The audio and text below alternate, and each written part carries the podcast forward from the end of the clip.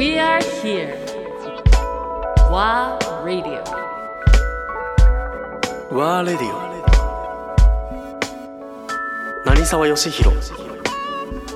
アンドレア・ポンピリオン。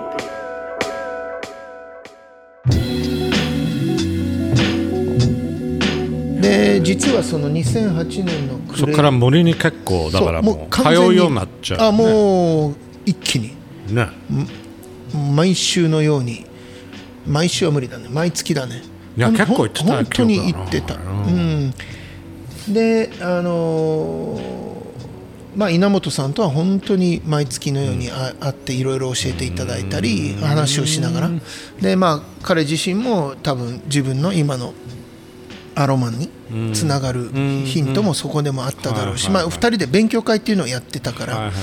あのーいわゆる森を研究するそう森を食すとか森をうん。森をどう生かすか、でこれは何かっていうと、まあ、これも本当にみんなから聞いて学んだことで結局傷んでる森、えーはどうなんで傷むかっていうと、人が森に入らなくなって傷んできてるんだっていうこと。いわゆるメンテナンスされてない状態、ね、そういうことでまああのー結局森っていうのは、特に日本の森大体まあ国土の70%近くが森なんだけど、その全てといって本当の一部、ごく一部以外は、人間が作り出した森、はいはい。人工林、植林したり植樹したりして、人が育てた人が作った森というのは、やっぱり人が手入れをし続けないとんダメだっていうことを教えてもらって、でであれば森を、えー再生するために森を食べたり使ったり、えーどんどん森と接する機会をこの料理の世界でレストランというもので、えーやっていきたいと。それだけど実際いろんな状況が重なったっていう話以前聞いたけど。例えばその海の方に行くと漁師さんと話すとやっぱり魚もどんどん取れなくなってきてるその通り。で気がついたらやっぱ海は何とつながってる陸とつながってて、そうそう。だから結局、まあ、森を見ていくのと同時に海にも行くんだけど今言ったように。そうすると海は海で年々魚が取れなくなってきてるとか貝が取れなくなってきてる。ちょっといつ頃ぐらいカからそれを感じるようになった？あるいは聞くようになった？もうその時もうだからだからだからこそサステナブルガストロノミーっていうテーマそれと同時に発表したのが「Evolve with the Forest」だから森と共に生きるっていうテーマを掲げて、で、えー自分はそれを料理で表現してしかもそのおことを世界に発信するんだっていうことで、えー2008年の稲本さんと出会ったすぐに、あのーフードキャンプ、まあ、これ、今後長く詳しく説明をするんですけど、いわゆるその世界のう若い料理人たち僕も若い料理人、えーね、いわゆるその大御所ではない全然、まだこれから若手と言われる。若手ね、で世界のもう本当に、えー南米から北米から、えーヨーロッパいろいろから、えー集まった何人かがフードキャンプみたいなのをしてて、それが2008年の真冬に、えーフリウリ・ベネツィア、スロベニアとイタリアの国境沿い？あそこで真冬にあったの、でそこにで僕は世界に対して、えー森を食す。だから今の今現在もお出ししてる森のエッセンスだとか火を通さない、えー森の、うん食べられるものっていうのを発表した、でそこには世界各国からトップジャーナリストも来てたから、すぐに SNS で世界中に発信されて、で今、まあ、今に至るというかそれからも、まあ、要は次の年2009年にもフードキャンプがあり、最初にフリーリ・ベネツィアでやってそのもう夏には今度は北欧のラップランド、はい北極圏でえーフードキャンプをしたと、フードキャンプという名前ではないけども、いわゆるその、えーそういう集団、今はまあほぼ消えてなくなったんだけど、まあもうやってないんまあ、まあいろいろね違う形になってったっていうことまあ、そうねそれもあるしやっぱり当初う僕たちがその、えーなんて言うんだろうな。まあ世界中の中で何人か同じような、そのこと環境であったりとか、あといわゆるその本当にそのローカルなえーカルチャーとかフあのいわゆるその食材イングリディエンツっていうものにすごくこうフューチャーしてたりあとはいわゆるそのあのフェランの影響もあり、うん。その次の世代なんだけど、俺自分たちは、あのー本当に独自の世界観、だから結局フランス人だからフランス料理ではなくて、はい。イタリア人だからイタリア料理ではなくてっていうののそうねそうね。人間の集まり、ちょうどシフトし始めてる時期だね。だから当時ね、まあもう本当に今一世を風靡しているシェフたちばかり、えーなあのレネ・レゼッピはじめうん、えーまあ、マシモ・ボットゥーラもメンバーだったし、アレックス・アタラもそうだしアルベルト・アドリアってフェラン・アドリアのはい弟もそうだし、あーパスカル・バルボもそうだったし、フランスのね、まあそういった本当に、えー、大体そうだね15名ぐらい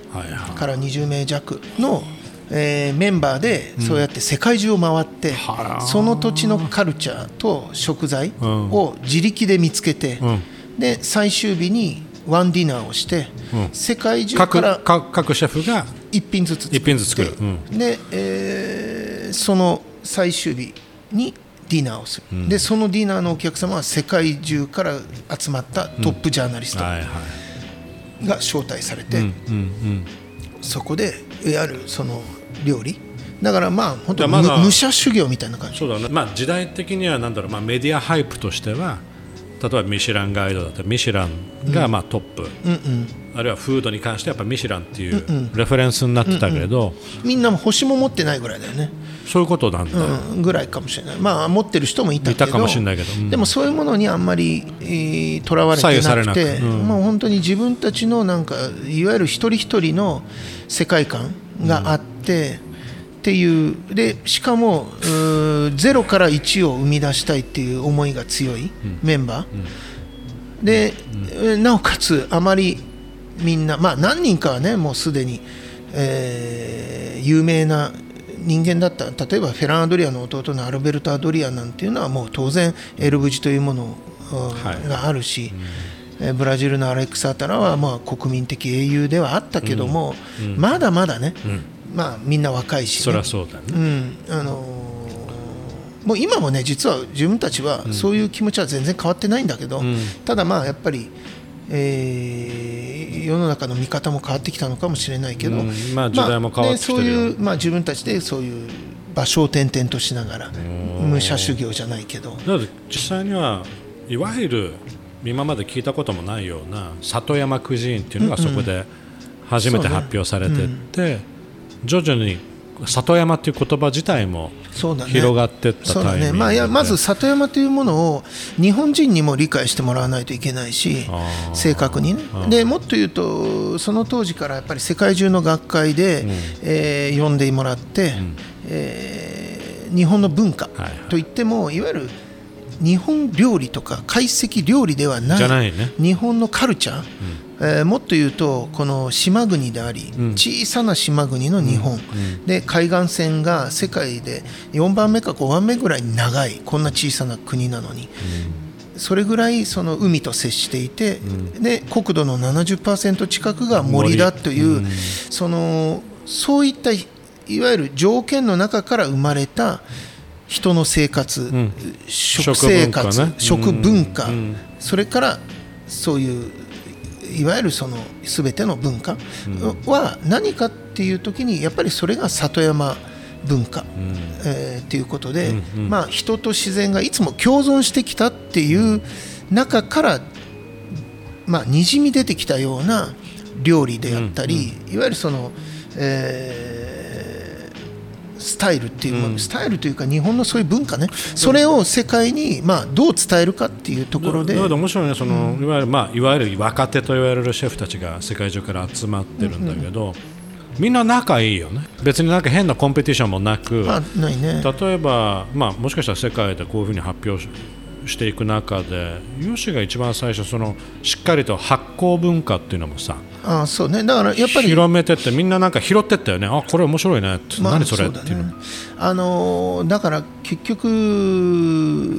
日本の食文化で一番特徴的なのがその発酵文化、ね、味噌も醤油もみりんも、えー日本酒も、全部その発酵によって、でじゃあどうして発酵の文化が生まれたかというと、結局はあー日本っていうのが夏が湿気が強くて、えー温度が高い。で冬はものすごく寒い、そういう環境の中、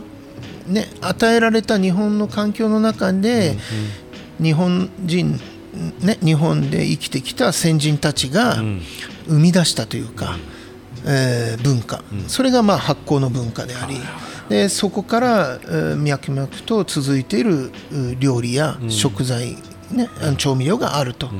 だからやっぱりそれを紐解くっていうのが一つは日本を紐解くことになるんで、まあその当時まだまだその発酵ということに、えーしかも日本のいわゆる発酵ね、まあ、世界中に発酵文化っていうのはもちろんああるんだけどいわゆる日本の発酵文化、独特のね。ねまあ、いわゆるアスペルギルスオリゼという黒菌でもある麹菌を使った発酵っていうものは、